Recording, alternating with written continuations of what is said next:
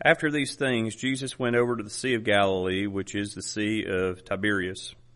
Then a great multitude followed him because they saw his signs, which he performed on those who were diseased. And Jesus went up to the mountain, and there he sat with his disciples. Now the Passover, a feast of the Jews, was near. Then Jesus lifted up his eyes, and seeing a great multitude coming toward him, he said to Philip, where shall we buy bread that these may eat? But this he said to test him, for he himself knew what he would do. Philip answered him, Two hundred denarii worth of bread is not sufficient for them, that every one of them may have a little.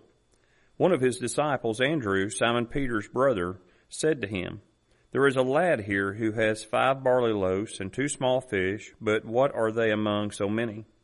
Then Jesus said, Make the people sit down. Now there was much grass in this place, so the men sat down in number about five thousand. And Jesus took the loaves, and when he had given thanks, he distributed them to the disciples, and the disciples to those sitting down, and likewise of the fish as much they, as they wanted. So when they were filled, he sat, or excuse me, he said to the disciples, Gather up the fragments that remain so that nothing is lost. Therefore they gathered them up and filled twelve baskets with the fragments of the five barley loaves which were left over by those who had eaten.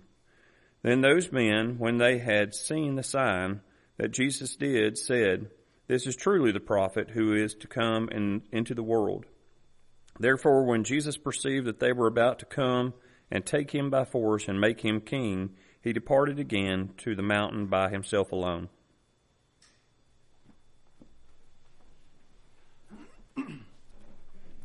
Well, we're thankful this morning to have uh, Brother Joey Ferrell come be with us. He uh, he lives in Woodbury, Tennessee, but he works for the the Gospel of Christ. The Gospel of Christ is a media uh, uh organization, and they uh, you can find them on TV. You can listen to them on the radio. They have podcasts on the internet. They uh, produce all types of materials from DVDs to CDs they produce uh, Bible class curriculum. So we're thankful that he is here with us today.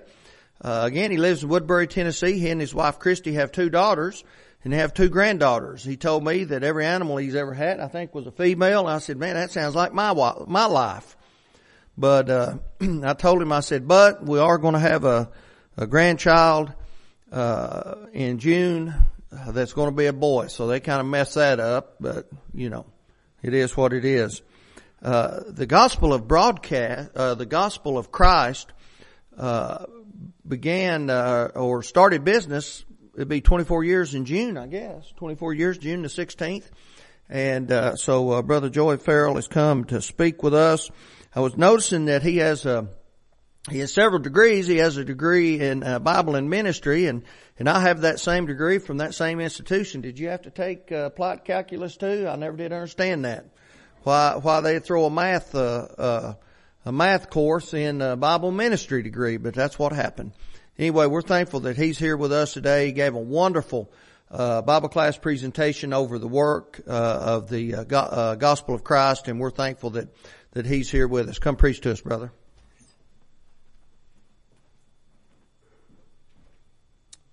Again, I want to say thank you for the opportunity to be here this morning and to uh, be able to speak to you. And uh, no, I didn't have to take that, but uh, interestingly enough, going along with this lesson, I did have to take a nutrition class, and I like to flunked it. I, I did ask, uh, I did ask the instructor. I said, "Why do preachers need a, a, a nutrition class?" She said, "I'm married to one." So I'm like, "Yeah, okay." All right, our lesson today. Hopefully, I'll uh, be able to make this this thing work here a little bit better than I did earlier. Our lesson today is entitled "A Lot from a Little." when limits are removed, and, and I'll just go ahead and I'll give you a head nod if I need you to move it for me because it doesn't seem to cooperate yet this morning. A lot from a little when limits are removed. John chapter 6 verses 1 through 15. I appreciate the text being read. That kind of helps speed up the process just a little bit. Most of the text will be on the screen as we journey through the lesson. Now, I want to introduce this lesson uh, to you beforehand because I know you've heard many a sermon on the feeding of the multitudes. Uh, you've probably heard, uh, as is my Bible says, the feeding of the 5,000. And I want you to understand something today. I want you to look at this a little differently. Um, no matter how many times you've heard this lesson, no matter how, how, many times you may have preached this lesson, I'd like for you to kind of clear your mind and your thoughts of what preconceived notions you have about it. We all know it was a miracle that was performed. There's no doubt about that. Interestingly enough, there is uh, this miracle is recorded in all four gospel accounts. There's only one miracle recorded in all four gospel accounts, and it is this one. And so I think God wants us to know a whole lot about this story. John illustrates the story very, very well for us, and that's why I've chosen his account of that. But like I said, I want you to kind of embrace what is in the text. Let me let me explain why. A few years back, my dad and I started going to Florida for New Year's, and uh, we would camp down there over the holiday, and we try not to watch any TV at all. But what we did was we would plan some Bible readings, and the first year we did it, I guess maybe around 2013, something like that, 2014 we uh, we decided we were going to read through the Bible one time. I was excited because, believe it or not, even though I've been around the church all my life, I'd never completely read from front to back in the Bible in one setting. And I, I said, "Yeah, we'll do that. Let's do that." So I set up my iPad with that, and I set up his iPad with that, and we both had accountability to each other on the program I was using, so he could keep up with me, I could keep up with him. Well, about July, he kind of got through. Uh, he kind of got through with his a little bit early. Well, I wasn't quite through with mine. Uh, but I loaded him up another uh, another version to read through as well, and got him uh, set to go again. Well, he got through almost two times that year. So we go back to Florida for the New Year's, and we go in our camper, and and so we uh, we, we we decided we were going to do something a little different. We're going to do it in chronological order. But when we got done with chronological order, we're going to do it again from front to back. So we scheduled for two times. He got through with his, I got through with mine. I was excited.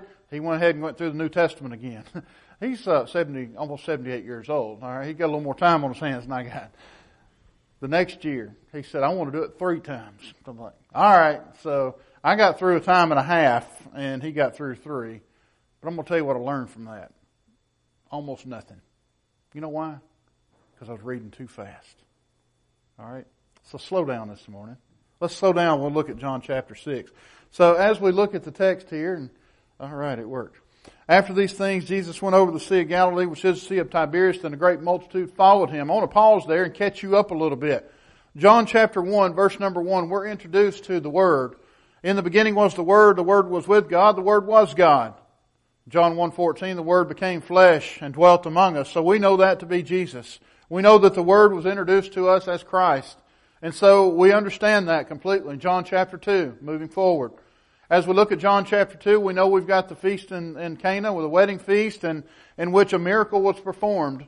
You know, Jesus' mother Mary came to him and she said that there's no more beverage. Now, we can discuss alcohol or not, whether it was. I, my opinion is it was not intoxicating beverage. But I will say this. Whatever it was, it was not water. And so when Jesus came and he performed that great miracle, turning water into oinos is what the word is, which I believe to be a grape juice. I mean, you gotta remember that that the grape, grape can't turn into grape juice from nothing, and that's what happened. But if you also remember, he told his mother, Mary, and he wasn't being rude. Uh, if it was said in our day and time, it would probably looked at as rude, but he said, woman, it's not my time. It's not my time. Now what did he mean by that? It was not his time to reveal the works of God at that point. But now, something changed in that, that atmosphere because Jesus went on and performed that miracle. So now people are introduced to the, the son of Mary who can perform miraculous things. John chapter 3. Jesus embraces this opportunity to teach us more about who He is. In Nicodemus' account there in John chapter 3, starting around verse 4 or 5, Nicodemus came to him, some of the other rulers at night, and uh, secretly came to him asking who he was and if he was truly the Son of God. And what does he say in 3.16? He says, For God so loved the world, He gave His only begotten Son, so that whoever, whosoever believeth on Him should not perish, but have everlasting life. And so we understand now. So we've got the Word. The Word became flesh. We've got the Son of Mary, Jesus the Christ, who is human. And then we've got the Son of God. So we can combine all three of those in our context, in our setting to say that God is certainly in the flesh as Jesus the Christ. Some call him God man. I don't know if that's a, a bad term or not, but he is God in the flesh. John chapter 4. We start to see a little bit more of the of the human side of Jesus as he's traveling from coast to coast and from realm to realm and as he's going through heading towards Jerusalem, he has to go from point A to point B. Now, when I put in my GPS this morning of which way to come here, this I actually did it last night to see what time I had to get up this morning. Y'all meet early, but I'm in another time zone. I get to go back in the, in the central time here in a little bit. But uh, when I decided what time I needed to get up, I look at my map and it shows three ways I can get here. And one of them you can imagine I didn't even want to go to at all, considering there might have been snow across the mountain. But uh, but the, you know I could come through Manchester or I could go through McMinnville, and and so I, I chose the, the what I thought was the better path. But point A to point B always leads us to point B, right? Unless there's some obstacle. I will tell you this: a few years back, we were traveling and we were going to uh, Florida, I believe, by way of Atlanta, and we were coming through Chattanooga from my hometown of Woodbury and we get to about 10 miles outside of Chattanooga, right toward the 59 split, and the, the interstate was backed up. I looked on my maps and it showed it was backed up for over 14 miles. I thought, well, I got this. So I changed my old TomTom, the old GPS. It wasn't as smart as my smartphone, but the TomTom, it gave me alternate directions. So I went down, uh, 59 and I get off at Rising Fawn and some of you are going to start laughing in a minute because it told me that I could get over to Highway 11 through Rising Fawn. If you ain't never been there, I encourage you to go one time. point A to point B was not fun. Uh, we were in a sport utility, and I promise you, I saw the rear bumper once. That's the way we were turning. We ended up on some logging road. We did end up on Highway 11. What was interesting was the truck that was in front of me on 24 at 59 was in front of me on 11. So, point A to point B. Jesus had to go through Samaria. He says that in his own words, he said, I must needs go through Samaria. Well, Samaria was a place that wasn't the favored of the Jewish people because they worshiped differently. They, they didn't do things the way we did things, if you will. And so it wasn't the best place for them to go. I mean, it, they didn't get along. And so Jesus says, I must needs go through Samaria. Why? You read the story of the woman at the well. I'm telling you, that's a beautiful, beautiful story. We, we skip over that one too quickly too. Because that lady went there for a purpose. She went there to fetch water and she ended up leaving her pot behind. You ever notice that? She left the pot behind. That was her job. That's what she was supposed to be doing.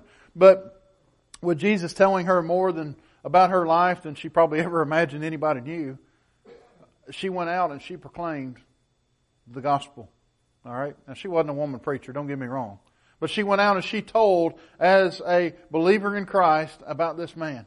John chapter 5, we find the healings there. We find the different healings that are happening and, and people start to see Jesus coming on the scene. They start understanding this man's powerful. He is somebody else. He's nothing like we've ever seen before. And so that brings us to John chapter 6. Then a great multitude followed him. Now you know the context of where we're at. Because they saw his signs. Not because everything we just talked about, but because they saw this miraculous ability that he had which he performed on those who were diseased. And Jesus went up on the mountain and there he sat with his disciples. I have mountains in the background. Sometimes I have to do that when I preach this lesson, like in Oklahoma. I don't think I have to do that much here. Y'all know what a mountain is, right? So as we look at the text continuing on now, the Passover, a feast of the Jews, was near. Why is that significant? Well, there again, we got to stop and slow down just a little bit. There were three of the major feasts of the year that the Jews had to attend. The Passover being one of those. And, and, in Candacy, I want to refer to the Passover as the Sunday morning Bible study and, and worship service. Most people would show up for it, okay? Uh, that's the, the intent of the Passover. If you were a good Jew, you would be there. And so what I'm telling you that for is because this area multiplied. I mean, the population of the area increased greatly and greatly. I think about a few years ago, and, and August 21st was the date, 2017. You may remember that date. I was at Polishing the Pulpit up in Sevierville, Tennessee. A phenomenon happened that I probably will never see again in my lifetime. A solar eclipse. Alright? And so, as I watched that, I'm looking at my Facebook feed and there's people in McMinnville posting miles and miles and miles of cars. There were more cars in McMinnville than there were people in McMinnville, I promise you. And I'm like, what in the world? Well, they were all trying to get to the best point to see it. And somewhere between here and Knoxville was the best point to see it in this area. And so all these people at the convention center were like, yeah, we're going down to, uh, maybe in Seymour or something. I, I can't remember now where, but, but they were like, yeah, we're going, it's only like 10 miles. Four hours later, they were posting, we're almost there. I mean, so, and my point is, is all the people were coming to the area. You may see a little bit of that sometimes when people go into Manchester for the Bonnaroo Festival, right? If you go through there. the area swelled and swelled and swelled, and it got to be a great uh, vision that is seen there. The reason I tell you that is because this next passage. Then Jesus lifted up his eyes and seeing a great multitude coming toward him. Let's pause there for a minute. Where I live at is Short Mountain Bible Camp. I can go to the top of Short Mountain and I can look out and I can see the next two or three cities. I can look in any direction. I can see Smithville. I can see McMinnville and almost see Manchester. I can see over into Murfreesboro. And, uh, and if you've ever been to Short Mountain Bible Camp, you know there's one little bitty crooked road that goes up there, about like that back road over Lookout Mountain that I went across. And so as you're on the mountain up there, on Short Mountain, the tallest mountain in the area until you get over into McMinnville, you can see for miles to come. And I can imagine this setting is very similar to that when Jesus looks up and he sees, and I'm going to tell you something, I know the text is going to say 5,000, but if you look at Matthew's account, it's going to say 5,000 men among women and children. So friends, I'm, I'm going to expand that to say that there were probably 15 to 20,000 people in the view of what Jesus had to see here. It doesn't matter. 5,000 is still a miracle, but let's think about it like that.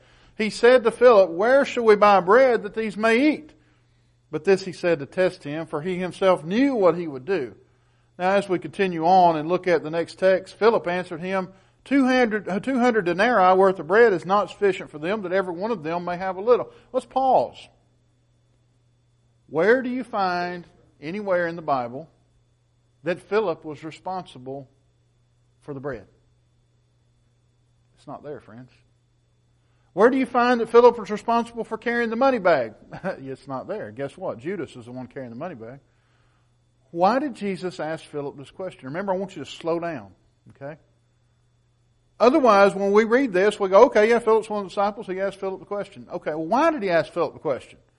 I'll inject that maybe he asked Philip this question because Philip was good at asking questions. And I think Jesus is wanting to maybe um, turn the table, so to speak, on Philip. Uh, a good friend of mine, Herb Alsop, and and I know the term was originally coined through the International Gospel Hour originally, but uh, Herb Alsop, good friend of mine, always likes to use a phrase, "Are you listening?" Are you listening? I think that's what Jesus is doing to Philip. I think he's telling Philip, wake up. it's time for you to see what's going on here, Philip. Philip answers him and says, there's not enough money to buy bread for that. A denarii was worth a common man, a Roman soldier's day's worth of labor in my studies. Matter of fact, I was just reading something about that this past week that it was one day's worth of study, of, of, of labor. So we might think of today a minimum wage for one day work. Now, when you multiply that times 200, you might think, man, that's about half a year's worth of salary. It's more than that. Because most of us get some time off for vacations, we get some weekends off, we get uh, sick days off, we get bereavement days. You know, you, you end up, my wife's a school teacher and she has to sign a contract that says she's going to work about 200 days a year. And so uh, when we understand that is really about what a year's salary was, put that in perspective. Now, as you go down the road here, if you go down the highway out here and you start to see all these Dollar General stores, think about how many Dollar Generals you'd have to stop at every eight miles in order to buy enough bread to feed that many people with your year's worth of salary. That's a lot of bread. And Philip said, that's not even enough that every one of them can have a little. You know, we're going to partake the Lord's Supper in a few minutes. We're going to have a little. Not even enough for everybody to have one or two bites. One of his disciples, Andrew, Simon Peter's brother, said to him, There's a lad here who has five barley loaves, two small fish, but what are they among so many? You ever wonder why Andrew is listed as Simon Peter's brother in this verse? Again, I'm asking you to slow down. Did we not already know who Andrew was? If we don't, we didn't read John. because John 1 verses 35 through 42 tells me, I, I think, uh, the reason why we know that Andrew is Simon Peter's brother in this particular verse. John 1, 35 through 42, the disciples are being called to Jesus. Well, Jesus comes on the scene. They're, they're, um, learning of John the Immerser, John the Baptizer, and, uh, and, and, uh, and I guess Andrew looks up and he sees the Messiah. I don't know how he recognized him, but he sees Jesus and he says, are, are you the Messiah? And he runs to him. No, that's not what happens. He goes and he gets his brother, who's his brother? Simon Peter. And he says, Hey brother, I found the Messiah. Come. Alright? The reason I tell you that is because I believe that Philip and Andrew both are good about bringing people to Jesus. In John chapter 11, I believe it is, when the Grecian men come together and they say, we want to meet this man that you call Jesus, they come to Philip and ask him that, and Philip says, well, let me take you too. We would expect him to say Jesus, but he doesn't. He says to Andrew, and Andrew will take you to Jesus. I think the two of them were significant in this story because what happens next? Andrew brings a young lad. What's his name? Don't know. How old is he? I don't know. In my picture that I paint in my mind, he's uh, some of our young lads here today, about maybe 9, 10, 11, 12 years old. That's just how I picture him. You picture him however you want to. You can picture him as old as Rick, as old as me. I don't care. However you picture him. But as you picture him, I want you to think about something there. He has a sack lunch. All right. He has uh, five barley loaves and two small fish. If I can get my, my pointer to change here, I'll show you what that. Uh oh, my picture didn't come up. That's because it's not very appetizing. It's uh, uh, uh, supposed to be a picture of fish and bread. All right. But I want you to understand something. That was a common young lad because when we think about that, still didn't come up. I tried. when we when we think about that and we, we realize what he's got there, he doesn't have the favored meal. All right, he doesn't have the wheat that is called three times as much as barley, as we see in Revelation six and verse number six. We also understand that he doesn't have a whole lot of it because in uh, another place in the Bible, 2 Kings chapter 4, we see that someone else is giving bread to people and there's 20 loaves and it's not enough for 100 people and he's told to give it to them anyway, and there'll be enough left over that they can partake of it and bring it back. And so I find that very interesting uh, in that case as well. But I also want you to think about this young lad in another instance for just a moment. There again, my 9, 10, 11, 12 year old boy, as he is there, he has his sack lunch. Now you remember they're up on the mountain as the text told us. At some point in time, they've either, the boy has either come up to the top where they are, or Jesus and the disciples have come down. I can't really tell based on the text because it, it, says that Jesus went back up to the mountain. So I'm not sure if they're halfway up. I'm, I'm not sure. But I know this. Actually, I know it by way of illustration. When my youngest daughter was six years old, we had season passes to um, uh, Stone Mountain, Georgia. Y'all probably are familiar with that, big granite mountain. And we went because you get season passes for like ten more dollars than you could a regular ticket. So we just got season passes. My brother lived near, and we'd go visit. And and uh, matter of fact, that trip I was talking about, we were probably going to stop and visit there while we were going. And so the first couple times we go, my youngest daughter, we rode the train around the mountain and all this, and she saw these people that are, you know, they they they go between some trees and then they disappear. She's like, "Where are they going, Daddy?" Well, they're they're walking up the mountain. The next time we'd go, she's like, hey, I want to walk up the mountain. I'm like, no, no. and so the next time we'd go, we rode the tram up and looked out, and here all these people are coming up the mountain, you know. And she's like, look, they made it. We can do it too. And I'm like, no.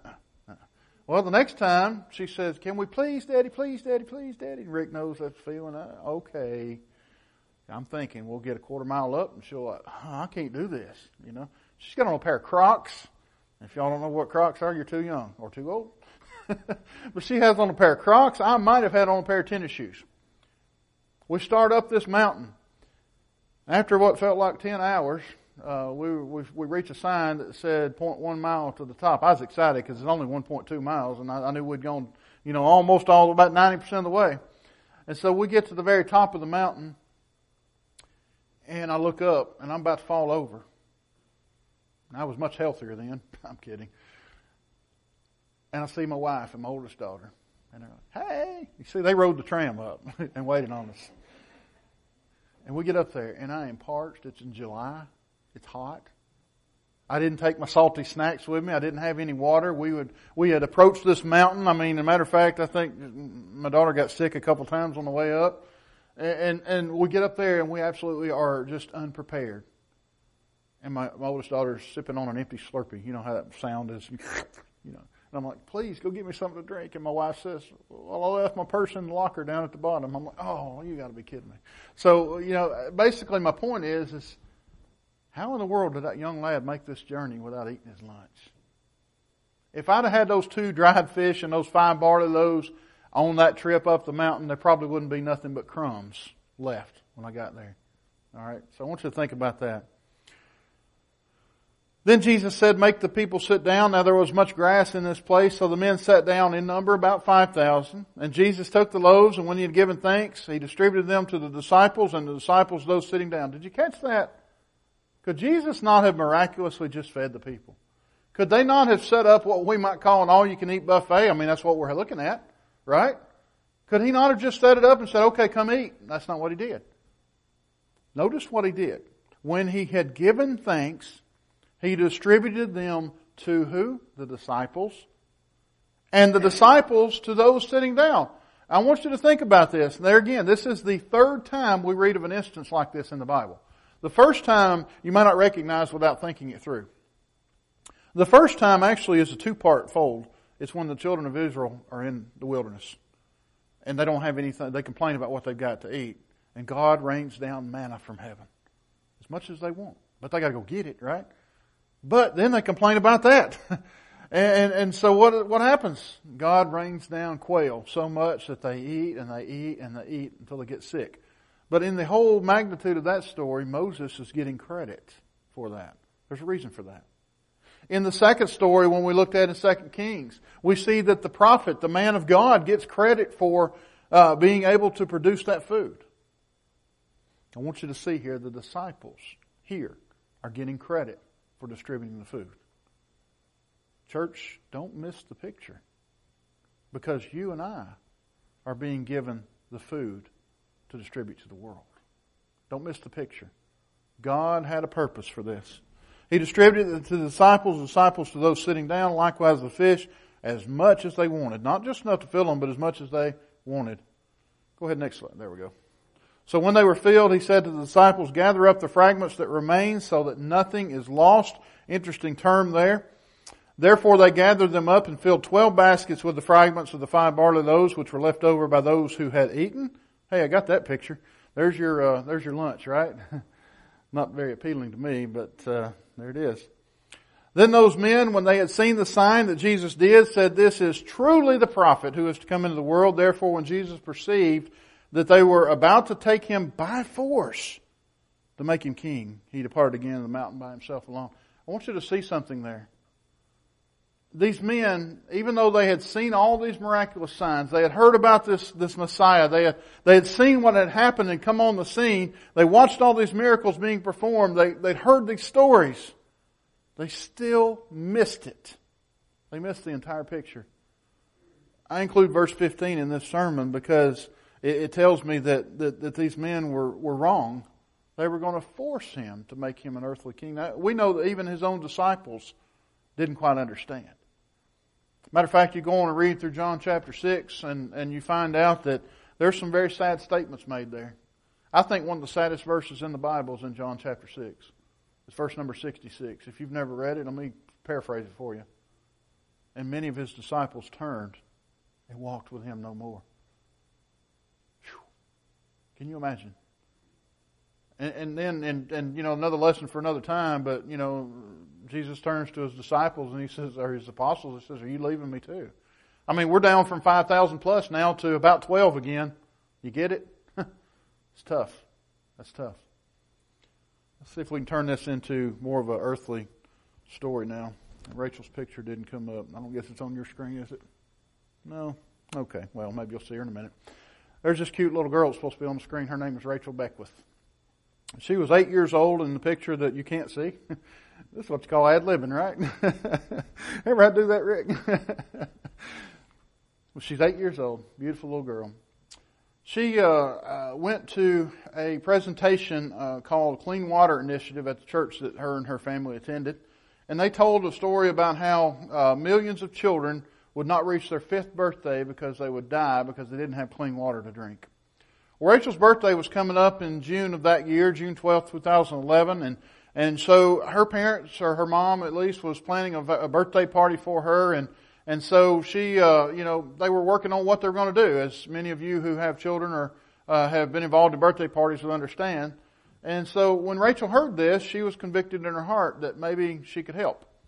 And so instead of having a birthday party, she asked her mom, she said, could we set up an online fundraiser to raise money for these children uh, in which need this money? And so she said, you can see her picture there a little bit, uh, but she said, I'd rather people to give the money to this instead of my birthday. So mom said, okay, we'll do that. So they set up this online fundraiser and they set a goal and that goal, uh, may come up on the screen, may not. There it is. Uh, that goal was $300. And so as Rachel set this goal of $300, you and I would say for an eight year old little girl, that's a, that's an amazing goal, and it is. $300 is a lot of money for an eight year old. It's a lot of money for a 49 year old too. I'll just tell you that. Well, her birthday came, and over the days, uh, some people donated, and she got $220. Now there again, that's, in my opinion, she, she did a great task. I mean, she reached 70 something percent of her goal. But that discouraged Rachel. And we've all been there. We've all been discouraged by a goal that we've set. Maybe, maybe it's, you know, something like this. Maybe it's to, to be debt free by a certain, whatever the goal might be, and you've not reached it. And you get discouraged. You get discontented. You get disheartened. And so Rachel did. And so she asked her mom, she said, will you take the campaign down? And so they did. A few days later, a few weeks later, this horrific accident happens, and there's two semi trucks involved in this and ten cars. It's hard to see, but that little white uh, over beside the tow truck, there's a white truck, and then there's another white vehicle. That vehicle's up on its side. That is Rachel's mom's car. Rachel's mom was able to get out of the car. I don't know if her little sister was with her or not, but they were able to escape, if so, with very minimal injury. But Rachel was trapped inside the car. So they had to extricate her from the car, and they, they took her from the car, and she was unconscious. The paramedics told uh, told Rachel's mom that she needed to get to the hospital as quick as she could, and and so they did. And and so you know, after several hours of working on Rachel, the doctors come out, and and Rachel's family is standing there, and they asked for you know what's going on, and and uh, the doctor said, well, um, she's in a coma. And they said, well, well, you know, what can we do? And he said, if you're praying people, I would pray. I found that very um, enlightening that we hear medical professionals say that. But he said also, I might suggest that it's been said in several uh, journals that people in coma can hear surroundings that are going around, you know, things that are going on around them. So if you can think of positive things to do and say, maybe you can say those things around her. So the preacher at the church that she attended had heard about the situation. He was there and he thought, you know what? He asked Rachel's mom, he said, can we reactivate the campaign? I'm going to donate the other $80 to encourage. Okay. So she did that. Well, then a member of this church, I think it was a community church, but a member of this church uh, happened to be a professional athlete by the name of Matt Hasselbeck. he tweeted the situation out. And immediately money started pouring in to this campaign. Over the course of the next three days, $47,000 went into this little $300 campaign that Rachel had set up in hopes that she would hit that $300. That's significant. Here's the reason it's significant is because about a month earlier, this young man said he was going to donate his 17th birthday to this same Clean Water Initiative, and his goal was $47,000, and to date you can still find it online. He hit the $47,000 and it stopped. It took him months to do it. Rachel did it in three days. Here's the difference. Some of you know that young man's name. Probably many of you. This young man that was turning 17's name was Justin Bieber. See, until about five minutes ago, you probably didn't know who Rachel Beckwith ever was. And see, Rachel became significant in a manner of just days, even though people didn't really know who she was. Our story changes a little bit I can get my slide. Go ahead and click my slide for me, please, sir. On July 23rd, the doctors came and told the family that there just was no hope left, that she wasn't going to recover. And so they made the decision to go ahead and turn off the machines, and Rachel passed from this life. She didn't pass from this life in vain, though, because there again, this nine year old little girl had something in mind of what she could do to help others, and she did just that. She created that campaign. Go ahead, next slide for me, please. And in that campaign, you may have to hit enter for me. Me and this little thing, well, went too far. In this campaign, I'll go ahead and skip that slide. In this campaign, she ended up raising $1.2 million by the end of 2016. Not only that, but another 400 plus campaigns were set out in her name that raised $1.7 million. So by the end of 2016, almost $3 million was raised for the Clean Water Initiative in Africa in Rachel's name. And the, the previous slide shows a picture of a man holding a sign up in that area thanking Rachel and her family for the generosity that they had. You see, when we think about Rachel, I can't help but think about that young lad in our story. I don't know his name. I don't know who his parents are. I don't know how long he'd been following Jesus, if he just happened to see a crowd and said, I want to hear what's going on. I don't know anything about him. All I know is he had a sack lunch and a heart of compassion. This little girl, all she had was her life. Now, she didn't give her life for others. I, I, I don't want you to think I'm saying that. What I'm saying is, is she gave up something. She gave up her birthday party for the good of somebody else.